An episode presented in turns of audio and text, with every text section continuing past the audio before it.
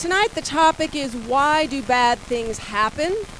And we didn't just sort of pick that because it's a dark kind of topic and it's Halloween. We're actually been in a series um, going through the Old Testament called Jesus Christ the Prequel, and we're going to be going through the book of Job, which tends to be a difficult and, and often it confuses people a lot about God. I would say one of the things that makes it very difficult for people, and maybe this has been a challenge for you, is looking at the world and seeing that there are many, many bad things that happen in the world. And not like a little bit bad. Things that are horrific and evil.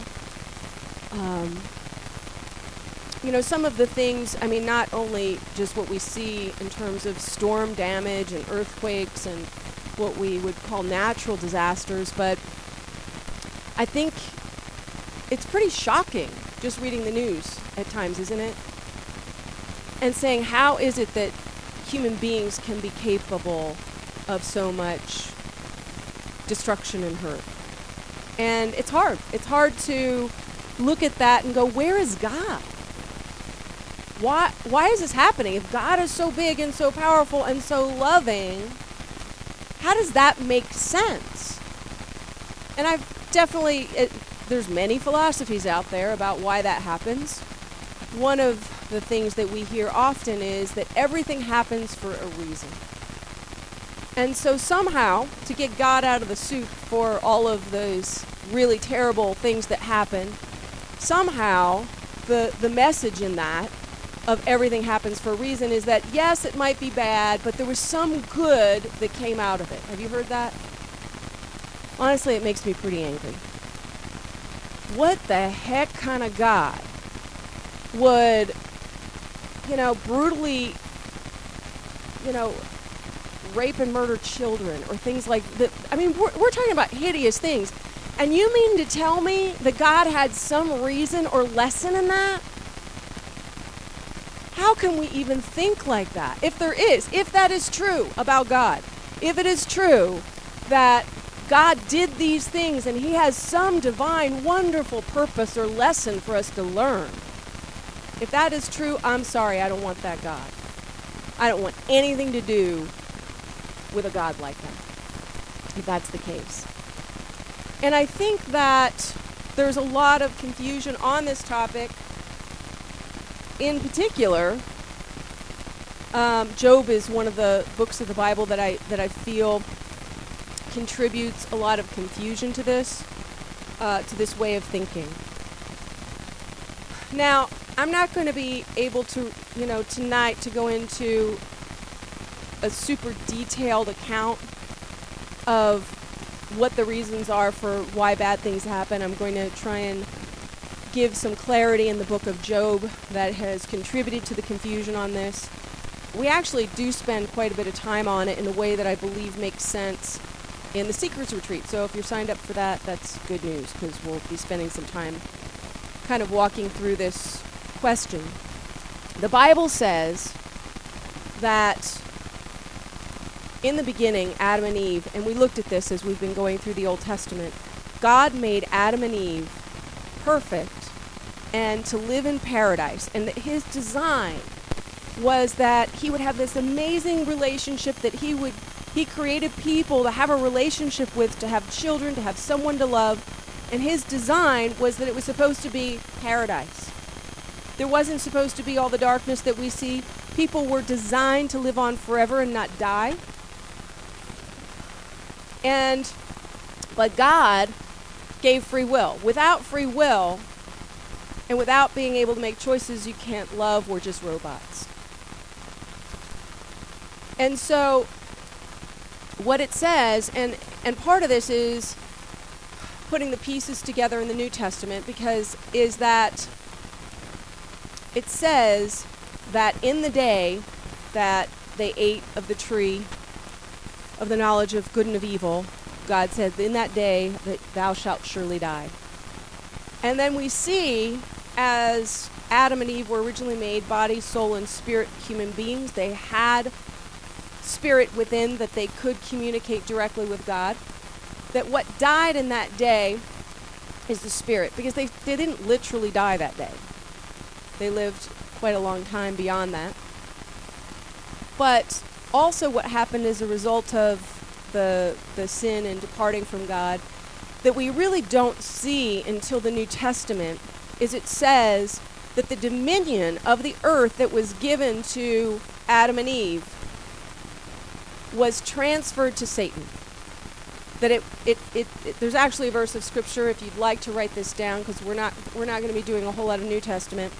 It says in Second Corinthians, um, oh sorry no, it's uh, in Luke four six actually, where Satan is tempting Jesus Christ and says that the power and authority of all the world had been given to him. It also says in 2 Corinthians 4 4 that Satan is the God of this age that blinds the minds of unbelievers, or the God of this world. That right now, Satan runs the world. God created it perfectly and gave it to Adam who had free will, when you have something, it is yours to give away. And so in the original sin that that transferred dominion and now Satan runs the universe. So that's why we see the things in the in the world that we see the perfection of God, we see how beautiful creation is, but then we see all these things that seem like they don't jive. You know, where we see the imperfection of Satan running the show. Now, what's really important when we're looking at the book of Job is that there was almost no knowledge of Satan until Jesus Christ came. The entire Old Testament, which is a big volume of the Bible, and you read it, the word Satan is only used four times outside of the book of Job, and the word Satan, it just means accuser. So even as we read the book of Job, there was not clarity at all through the Old Testament about the devil or Satan. There was no verses. So part of what gets confused is we read all of these things in the New Testament where we understand the devil, we understand Satan, and we know how that works. We see Jesus casting out spirits. We talk Jesus talks about the devil all the time, doesn't he? But here this entire Old Testament the word Satan pretty much doesn't occur except for in the book of Job, and it is as just an accusing spirit. There's no reason to think that they really understand anything more than that. The word devil occurs zero times in the entire Old Testament, and it co- and it it occurs 116 times in the New Testament. So, can you get the picture here? We're looking, when we look at the New Testament, we're looking at it thinking that they had the same knowledge that we do of Satan and the devil. They, they did not. When people lost their spiritual connection and had no Holy Spirit, the Bible says that spiritual things can only be spiritually discerned. You can't understand and know and read spiritual things in your five senses. You can only perceive spiritual things with spirit. And as all these people through the whole Old Testament didn't have spirit, they could not understand really what was going on in terms of the spiritual dynamics. And so that's why you see even now remember we went through Saul and Saul was constantly getting possessed. But every time it says Saul got possessed by an evil spirit, it said it was an evil spirit that God gave. Now we know better in the New Testament, God's not giving people e- evil spirits but it was their limited understanding that all they knew was God as being powerful. And so they were confused about what happened, uh, you know, about what was going on. So I think it's really important in terms of taking a look at the book of Job that this was the understanding of Job. Now Job in again we've been we've been going through the Bible kind of as it's placed in the books of the Bible, but that's not necessarily chronological. The book of Job from nobody knows exactly when it was written, but because of different specifics in how they speak about Job, they are assuming that he was that it sounds very much like he lived during the time of the patriarchs, during Abraham, Isaac, Jacob, during that period of time. Um, You know, so this is, we're talking about 4,000 years ago, if that's true. Uh, 2000 BC, somewhere around there. So w- I want to look at some of the things that Job speaks about and what the point of Job is. I really think there's a, f- a few points in here because Job experiences horrible tragedies in his life, things that would break people and bring them to their knee. I mean, you know, he, he just definitely tasted what it felt like to be at the bottom. Um, but he was, life started off pretty good at the beginning. And let's start off in Job 1, in verse 1. Um, in the la- in the land of Uz. That's not the land of Oz. In the land of Uz, there lived a man whose name was Job. This man was blameless and upright.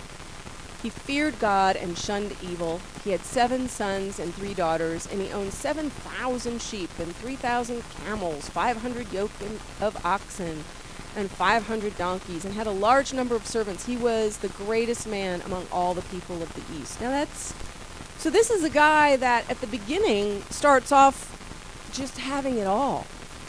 Now, we get into this very famous story, everybody kind of talks about this, in verse 8, where it says, um, The Lord said to Satan, because it says, well, actually, why don't we read in verse 6? One day the angels came to present themselves before the Lord, and Satan also came with them. Now, mind you, the word Satan just means accuser at this point. So, or they would understand it to be an accusing spirit, also came with them. The Lord said to Satan, Where have you come from? Satan answered the Lord, From roaming through the earth and going back and forth in it. then the Lord said to Satan, Have you considered my servant Job? There is none on earth like him. He is blameless and upright, a man who fears God and shuns evil. Now, already we kind of know that this has to be a figure of speech for many reasons. At this point, Satan had fallen from heaven. He's not like just one of the angels that's kind of hanging out with God, serving God. It talks about in um, that in the fall, where I mean, he had already fallen by the time Genesis happened. You know, he was already a fallen angel when um, he deceived Adam. So this doesn't so this is figurative and helps and, and, you'll see that part of this is because of the, the understanding of Old Testament people that everything was under God's domain. It actually helped them to have faith because of they didn't have spirit to look at it like God was powerful and everything that happened, you know, was under God's domain.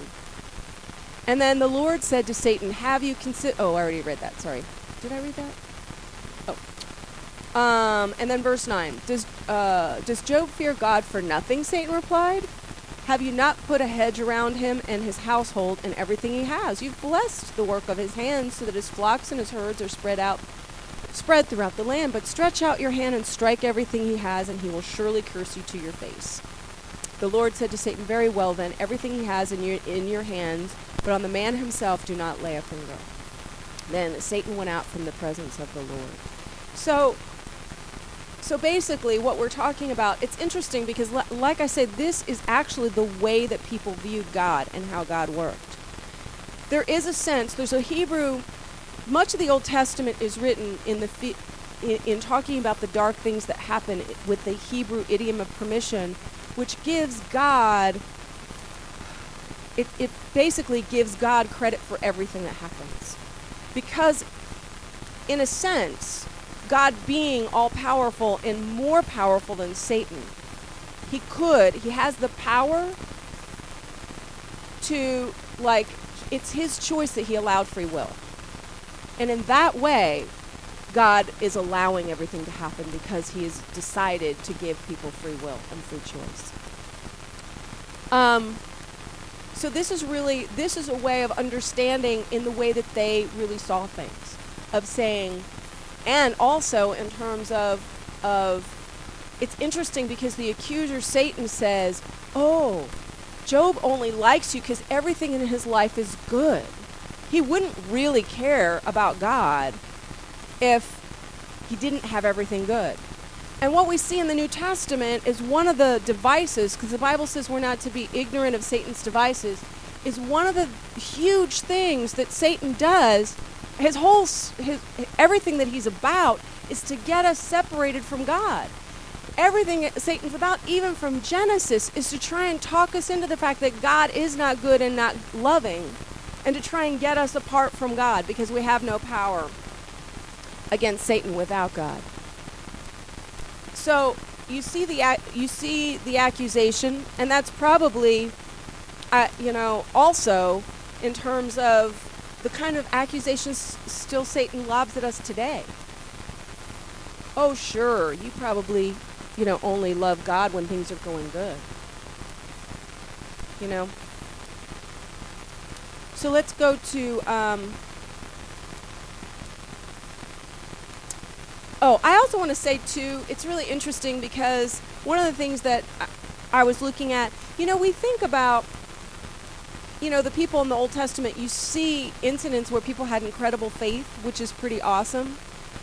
But what's unique is because people didn't understand, and, and we're going to see throughout the book that they're that they really believed, and that there's Job's friends that are called miserable comforters have these strong beliefs that if you do good, God blesses you. If something bad happens, it's because you're not good.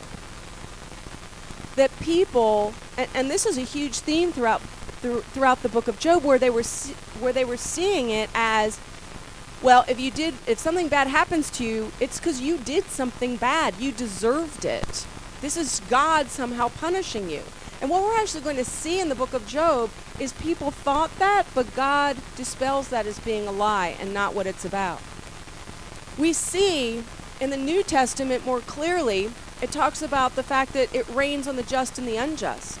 Because this is Satan's world, bad things happen to good people that have nothing, sometimes have nothing to do with the person or what they do, and have nothing to do with God. It's just that it's Satan's world. There's somebody had told me once it's like a billiard table. You know, where you you hit the the cue ball and it affects other balls. And so that's a lot of times how Satan works where Satan might directly impact one person or his demons might directly affect one person. And then that person hurts another person. You've ever heard the saying hurt people hurt people? That's often the way that Satan, being the ruler and the God of this world, works, where he's got demons, he's got a third of the angels that fell from heaven that make up the demon world and possess people to do things like the murders and the more heinous things that happen. You know, the Bible speaks about when somebody is out of control, that it's Satan. And so, and that, and it makes sense when you look at the darker things and, and that demons are behind that. So if you've got a demon affecting one person and that person hurts someone and they hurt someone and they hurt someone. So in a way, that's how people are indirectly affected all over the world that have nothing to do with what they've done wrong. Now in the New Testament, we also understand that, but also understand that we can go to God and pray and have God deliver us. In the Old Testament, people did pray for deliverance, but they were always had the question of whether they deserved it or not, which got in the way of them having faith that God would heal them.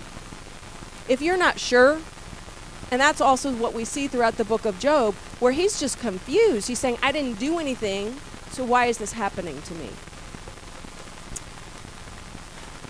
Anyway, um, let's go to. Uh, so basically what happens is it gets really bad and in verse 18 not only does he lose everything that he owns and in verse 18 a messenger comes and it says while he was still speaking yet another messenger came and said your sons and daughters were feasting and drinking wine at the older brother's house when suddenly a mighty wind swept in from the desert and struck the four corners of the house.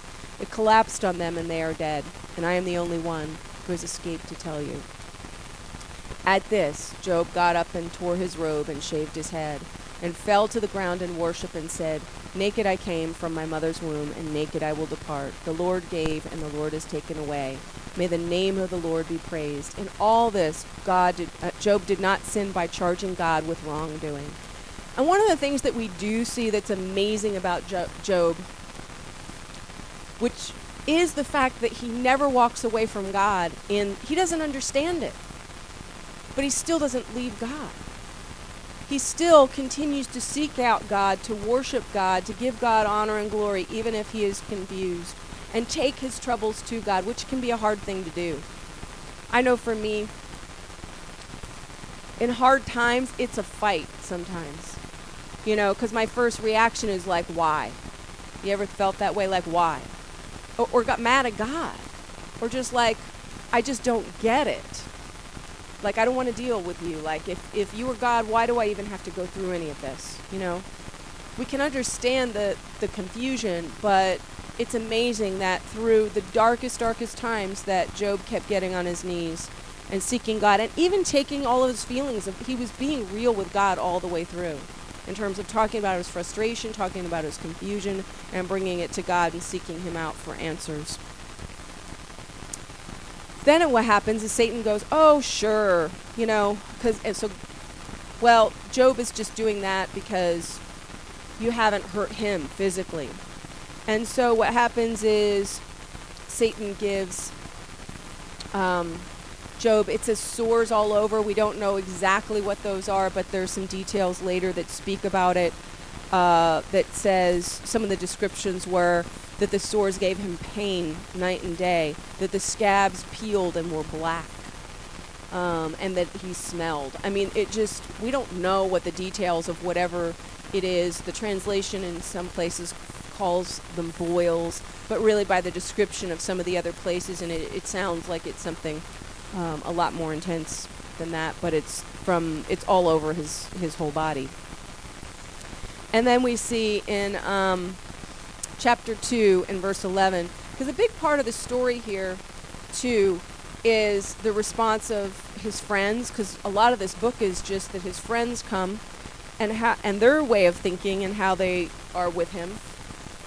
In chapter 2, verses el- verse 11, it says, When Job's three friends, Eliphaz the Temanite, and Bildad the Shuhite, and Zophar the Naamathite heard about all the troubles that had come upon him, they set out from their homes and met together by agreement to go and sympathize with him and comfort him. When they saw him from a distance, they could hardly recognize him. They began to weep aloud, and they tore their robes and sprinkled dust on their heads. Then they sat on the ground with him for seven days and seven nights. No one said a word to him because they saw how great his suffering was. Now it's really interesting because um, I, I always overlook this piece of it. But this is actually, uh, John Townsend actually was talking about this yesterday or, or mon- Monday. Um, because he was saying this is the one thing that they did right. You know, this is what it should look like to be there for somebody in pain. Where they just got it and they wept, and the ashes is a part of the grieving process and they just they just wept. And then they also it says they just sat there for seven days on the ground with him not saying a word. You know too often when we've got friends of ours hurting you know we jump to trying to be the fix it person or the answer per- you know it doesn't feel good. If if you're at the bottom and you're feeling like you just been kicked low and beaten down the last thing you need is you know what you need to do? Do you know what i'm saying? How good does that feel not so much, does it? You know what I'm saying? Like, it's just like go away. You just want somebody to just be there with you in the sadness of it, to weep with you. Uh, and that's what they did, even in the fact that. So this is the one good thing. It didn't. It started off good, where they wept. It doesn't stay so good though. But uh, and sat on the ground with him, which is also kind of interesting too, because they got into the grieving with him in a place that's uncomfortable and just stayed there and didn't leave him. That's what you would want a good friend to do. Then, of course, the response, which we can understand in Job 3, verse 1, it says, After this, Job opened his mouth and cursed the day of his birth. He said, May the day of my birth perish, and the night it was said, A boy is born. Anybody ever feel like that? You know, when there are times in life that feels like, why was I even born? This is just too hard. I, I just regret that this. I just, yeah, we can definitely understand that kind of sorrow. And then what we get is we get the we get one of his Eliphaz in uh, all the way through four and seven, and throughout the book of Job we have these long, long sermons from his friends trying to be helpful, and basically he says. It, it all happens for a reason. God must have something in mind here for you in this. And it says, um, uh, he just goes on and on and on and saying basically in verse 17 Blessed is the man whom God corrects, so don't despise the discipline of the Almighty. Now, how would you like to hear that?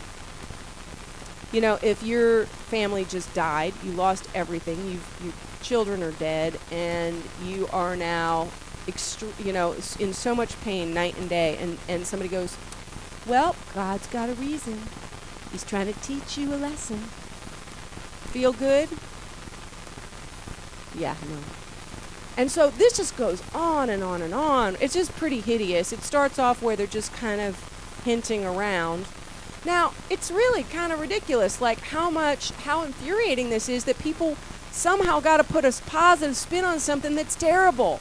If it's terrible, it's terrible. Let's just call it what it is and just cry and weep and hold each other instead of trying to put some stupid smiley face on a bunch of crap. Do you know what I mean? Like, I've heard people say, God must have a reason for the most hideous things that there ever are. Yeah, that baby got brutally murdered. God must have had a reason. You know, just just horrible. Talk about no wonder they got called miserable comforters. In uh, chapter six, in verse one, in all of this, uh, Job says, if only my anguish could be weighed and all my misery placed on the scales, it would surely outweigh the sand of the sea. No wonder my words have been impetuous. So you just see these speeches of Job's where the pain and the anguish were just, uh, you know, you ever felt that way? And then it says, his friends I want to just I'm just want to hit some stuff that stood out to me as far as some of these speeches because these are just speeches from Job and his sadness and then his friends basically are constantly arguing you must have sinned. If this happened, you did something wrong, God's mad at you because God's a good God and he doesn't let anything bad happen to good people. So clearly you must have sinned.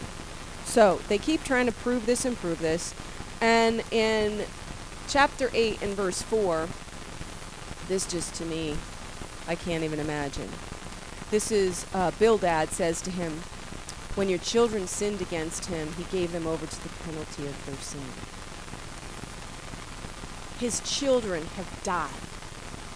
And their friend is saying, Your kids must have sinned, Job. And they got what they had coming. Can you imagine? Like, jeez most of the story, believe it or not, we're going to see, it's just sort of like you really see the repeat of the confusion about why the bad things happen and saying, and not being able to reconcile it. So what they're doing is saying it's Job's fault that this happens. Now, there are thing, bad things that happen because of what we do. There are consequences. But that in no way explains everything bad that happens in life. There are many bad things that have nothing to do with whether we are good or bad or any of that, or righteous or unrighteous. Job, it says, you know, he, he says oftentimes that he's not perfect, but it, it goes on and on about this is a guy that was committed to doing the will of God. He goes through long, detailed descriptions of, of how he has really kept his life in check to be obedient to what God says. You know, and so he's saying, I don't know. Because they keep saying, You must have sinned. What have you done? What have you done? And they can't find anything. They just are assuming that it must be true. Their whole basis for him, it being his fault, is because bad things are happening. So it's kind of interesting in Job 9, it says that he wishes for a mediator, which is kind of cool, between him and God, which is Jesus. And then another, you know, his other friend Zophar accuses him some more. And then we get into chapter 19, verse 25. Um, So all of these are kind of arguments back and forth. And every time one of these three friends comes back with an argument, it intensifies in terms of the accusation and gets more nasty. And they get madder and madder at him because he's saying, I didn't do anything. I seriously did not. You know, I'm not hiding anything. I've, you know, been faithful to God. Um, in 18, wait, oh no, I'm sorry, 19, verse 25. I love this verse. He just shows Job's heart through all this. I know that my Redeemer lives, and that in the end he will stand upon the earth, and after my skin has been destroyed, yet in my flesh I will see God. I myself will see him with my own eyes, I and none other, how my heart yearns within me. You know, one of the things too that I love about this is because there is in dark, dark times, you know, one of the things the Bible says that we have, because right now there isn't going to be like a satisfaction of all the bad things going away. But we have a hope that Jesus Christ is coming back and that if there there will be suffering for just and unjust people right now. But even in that as bad as it gets that one day and that's what job is saying that he knows he's you know there's a day coming when he doesn't know this part necessarily but that jesus christ is coming back and will be raised from the dead. And then there will be no more death there will be no sorrow there will be no tears. In the darkest of times we need the hope to know that there's something coming. I i need it just reading the paper sometimes. It's just going. It is overwhelming. I am. I just. I'm look forward to the day that this is not going to go on forever, but that there will be a new heaven and a new earth. In that hope. Um. Let's go to 21. Because they're all saying their arguments over and over again are just, you know, that if bad things are happening, it must be because of Job's sin. And they just keep pushing his face in it and pushing his face and more people are also walking away from him because of the tragedy and thinking that he's sinful. So he's losing friends and he's alone in this. Even his own wife tells him, You need to just curse God and die. Just get this over. Walk away from God, Job. And in verse 21, in verse 7, Job comes back and says, It doesn't make sense. In verse 7, why do the wicked live on, growing old and increasing in power? You've seen that, right? There are wicked people that look like they're doing fine, aren't they? You know, Job's saying, You've seen that. It's kind of obvious. There's no place you can't look at that and see people doing bad things that's they're getting by with it. In verse 14 and 15 it says, Yet they say to God, Leave us alone. We have no desire to know your ways. Who is the Almighty that we should serve him? What should we gain by praying to him? So he's saying there are people that they're not praying and their life somehow on the surface it just looks like fine, it's fine. So he's saying their argument doesn't hold. And then in verse 23, verse 12, we see his heart again. It says, oh wait. Oh yeah. I have not departed from the commands of his lips. I have treasured the words of his mouth more than my daily bread. Is Job still speaking like this? Like in all of this, not only is he not leaving in terms of his prayer and seeking God, but you know, he's not even saying, "Screw this. Why have I been so good? Didn't get me anywhere." Do you know what? You could he could just go to eat, drink, and be merry, for tomorrow we die. Why am I trying to please God? But Job is still saying, that he just lives for the commands of God. You know, he says, I have not departed from the commands of his lips. I have not walked away. I've treasured the words of his mouth more than my daily bread. That he loves God's word more than food still after all this. um, I, which amazes me. I just, it, it just, it touches my heart actually to see his incredible love for God. And spite of the fact that he didn't know what we have today in terms of Satan causing all this. There was no clarity about that. He was just confused in it. And then we have Elihu, a younger guy who's also a jerk and says some things and says he's just so wise and he's not so wise. Uh, and then we're going to go into chapter 38 where God speaks. So, all this, we started off at the beginning. Job's doing well. And then Satan takes everything away from him. Job still doesn't walk away from God.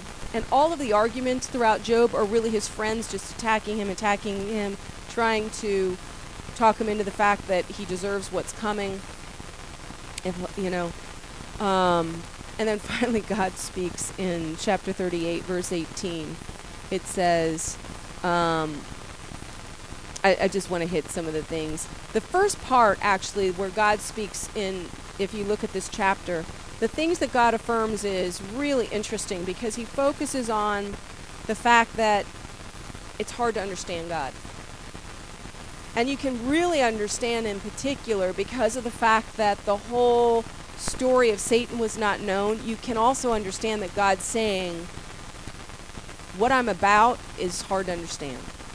It says right now that we see through a glass darkly. Even now, as much as we know, and we know about Satan, and we know about, you know, because Jesus Christ made that known, there's still so much we don't understand about God. God is God.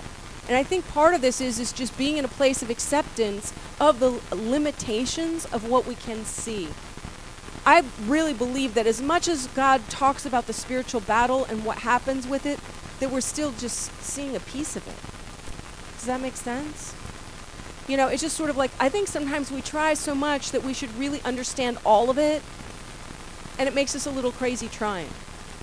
I think if we have that expectation, there's got to be a part of it that just sort of like it's like an ant trying to explain a person, you know, in terms of to what end or or how far can we understand? I think you know when Christ comes back and we see the Lord face to face, it says then we will know even as we're known. That in that time we'll see things more clearly. It says in um, so he speaks and he talks about God talks to him about how it's difficult to understand God, and he also in these chapters of thir- you know uh, all throughout 38 and 39, um, it also speaks about God's goodness, and God reaffirms that His love, that He's a loving and good God. In verse 38 and verse 18, I'm just going to hit a couple of these. Have you comprehended the vast expanses of the earth? Tell me if you know all this. Just you know, if you if you get it, let me know. And verse 41 says, "Who provides food for the raven when its young cry out to God and wander about for lack of food?" And then in verse in 39 verse 1, I love this one. Do you know when the mountain goats give birth? Do you watch when the doe bears her fawn? Do you count the months till they bear? Do you know the time they give birth? You know what this is saying is God does know it's kind of interesting. It gives you a sense. It's another way. You know how there's a there's a part of the scripture that says that the hairs of our head are numbered. It's saying that God is so aware that is understanding even of, um, you know, of knowing the mount when the mountain goats give birth. Like God knows. Like, you, can you get a picture of that? Like He's like, and a mountain goat goat gives birth. I know about it. Isn't that funny? I, I was amused. I guess you're not quite as amused as I am by that. I was just like, a mountain goat is giving birth. God's like, I know. Do you? you keeping track of that? I am. Like, I, I don't know. I, I was. I got a big kick out of that one. so it just sort of you see this pattern where God's just trying to say that He's God, and that there are things that He sees that Job is not going to see, and then He also um, affirms his goodness and love. And then in verse 42, throughout all of that speech, and a lot, lot of beautiful poetic things in here. In verse 42, and I mean chapter 42 and verse 1, it says, Then Job replied to the Lord, I know that you can do all things. No plan of yours can be thwarted. You asked, What is this that obscures my counsel without knowledge? Surely I spoke of things I did not understand, things too wonderful for me to know. You said, Listen now, and I will speak. I will question you, and you will answer me. My ears heard you, but now my eyes have seen you. Therefore, I despise myself and repent in dust and ashes. And so it's it's after all of this that Job. It's just interesting that in this, because God doesn't actually give an answer in Job. You can't really understand all of this. You can read, I, I, you can be whatever scholar you want and read this cover to cover, and there is not, he does not explain Satan in this. It is not till the coming of Jesus Christ that, that there is an understanding of Satan and his workings in the world and how it says that he is the father of death, that, that, he comes to steal, kill, and destroy, that he is our adversary, wandering about, seeking whom he may devour. There's so much de- detail on how the devil is responsible for all of the things that happen in the New Testament that they is not clear here in Job. But still, even with the fact that Job is not seeing the whole picture, Job says in the end of this, in the time of what God's revealed, is that he feels like he knows God and feels closer to God and gets that God cares about him and is present. I think too, if anything, it's kind of um, I haven't read this, but there's a verse of scripture in the in the beginning of Job. I actually am just going to read it right now. It says, Job would actually worry about his kids sinning in the beginning. In Job one, it says like when his kids would feast uh, it says early in the morning he would sacrifice a burnt offering for each of them his kids thinking perhaps my children have sinned and cursed god in their hearts. This was job's regular custom. So job also lived in the fear that he would do something wrong and and god would curse him. So you see there's a difference too between faith you know in terms of having a hard time trusting in god's goodness for us which now we understand the promises of God and that we can pray and God will deliver. But he wasn't clear on that. If you think that God makes you sick for a reason, are you going to pray and ask him to deliver you? If you think that that's what God gave you, and that's where Job was coming from. Job's thinking this is God's will, and he's just confused by it. He lived in the fear of doing sacrifices in case his kids were screwing up so that God would curse them and do something. It's hard to have faith when you're not understanding that you can, you know, that you can go to God for answers. Um, actually, I want to just uh, close out in, um, uh, where are we? 42. Then he speaks, uh, God speaks to his friends, and he's pretty vocal about this. in 42 verse 7 after the lord had said these things to job he said to eliphaz the temanite i am angry with you and your two friends because you have not spoken of me what is right as my servant job has. So how interesting after all these like pages and pages of them trying to be holier than thou self-righteous you know trying to be the big advice giver fixer people in his misery. Terrible friends and God says, I'm he's mad. He's like, Job's the one that spoke well of me. What was Job saying about God? Job was speaking that, you know, he was saying it didn't make sense. He was saying, I also love, you know what was really interesting to me? As I was thinking, I love that Job was really saying, looking at himself and going, No, I haven't done anything you know, uh, like I, I mean, which honestly, I was thinking about that. I think I'd have a hard time. I was looking, going, wow, I, I'd have a hard time if everybody was saying, "You've sinned, you've sinned, you're bad, God hates you," and all the bad things would happen. Wouldn't you? Have, I, I don't know about you guys. I'd have a hard time going, "Ah, "Did I do something? What, you know?"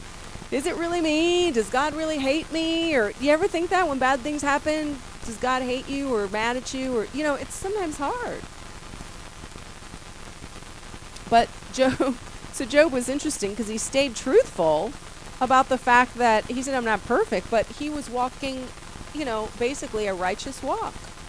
Um, and that he was staying faithful to God. And that didn't make sense, but he was saying God God was good and he was honoring and worshiping God. He was also taking his cares and his problems and his confusions. If we're confused and angry, you know what? Best thing to do is bring it to the Lord in prayer and to seek him out to just keep asking. And Job kept doing that. And then it says, um, so he was mad at them. And then it says in verse 8 So now take my seven bulls and seven rams and go to my servant Job and sacrifice a burnt offering for yourselves. You've sinned. You got to give some sacrifice. It's like they're talking about Job sinning. He's like, you guys need to be doing some sacrifice. He says, My servant Job will pray for you. and I will accept his prayer and deal with you according to and not deal with you according to your folly. So it goes because because of his wonderful servant Job, which I just think is amazing too. I think it's amazing that Job was willing to pray for them. I think it was also amazing that they heard it. They heard the reproof and got it that they screwed up and they didn't argue. Because people argue with God. It's not just because you heard from God that you're going, yes, sir. There's lots of people that hear from God and go, uh uh You know? So they were like, uh, gulp, you know, okay, ran and did the sacrifice, and Job prayed for them. So I love the willingness there to hear God in this. And it said, uh, so God says, I'm going to accept Job's prayer. I mean, imagine what that must have heard, felt for them to hear that after all this accusation, for God to speak, you know, and to say, you're wrong, and, um, you know, God, and I'm going to have Job pray for you. It says, um, you have not spoken of me what's right, as my servant Job has. So Eliphaz the uh, Temanite, Bildad the Shuhite, and Zophar the Naamathite did what the Lord told them, and the Lord accepted Job's prayer. And then after that, the Lord made him prosperous, and we know the story. He got double of everything. So the message is in the book of Job, because I do think that there's even either way, whether we're looking at it from right now and looking back, or whether it's the time of Job, we there's a lot of things here. For one, the big message is in times of trouble not walking away from God. We need to get to the place that as much as we want to pull away in times of difficulty and trouble, that we just come to the, our knees and, and ask God for help. That we take our hurts, our anger, our confusion, or whatever it is and bring it to God. In that, we see God work. We see His hand. We see His love. We see His goodness. We don't want to walk away from that in that, that's where there is deliverance. Because bad things happen. The devil is the God of this world, as we know now from the New Testament and from all that Jesus revealed about Satan, and that he came to destroy the works of the devil. So we understand that. And we understand that it's not God's will for bad things to happen. There are times when there there's a di- we need to clarify the difference of bad things that happen. There are bad things that happen that are sowing and reaping. You reap what you sow. There are there is that. But that doesn't mean that everything that you reap is just because you're sowing. There are things that happen just because the devil is the God of this age. But in that, in the New Testament, we have the clarity that God, it says, greater is he that's in us than he that's in the world. That's the New Testament. They didn't know that then. The God Almighty is greater. The Lord Jesus Christ. It says it's Christ in us, the hope of glory we don't have a reason to be afraid of Satan because Jesus Christ is more powerful. We can go and get access to the Father through Jesus Christ and have power over Satan. We can tell demons, get out in the name of Jesus Christ, and they've got to go. God has given us the power. We don't need to be cowed. We don't need to sit there and think if something happened that we're powerless and we can't go to God, that it's because we screwed up or we've sinned when we haven't. God's desire is not for us to be in shame when we haven't done anything. It wasn't God's desire for Job to be in shame when he didn't do anything. You know, if we got to clean stuff up, and that's the con, and, and it is, you know, but that's that should be kind of apparent. You know, you lie, you cheat, and you get caught. Okay, that's that's a consequence of stuff that you've sown and reaped. But er, if there's just things that happen, like storms or sickness or things like that, that doesn't, God does not want us stuck in shame thinking we did something and God's mad at us. That's not the will of God. God loves us. He is a good God. He's a powerful God and He wants to heal. He has promised that. We have the promises over and over and over through the Word of God that He says that He wants us to come boldly, it says, to the throne of grace, that we may obtain mercy. That's the will of God. We have that understanding through the New Testament.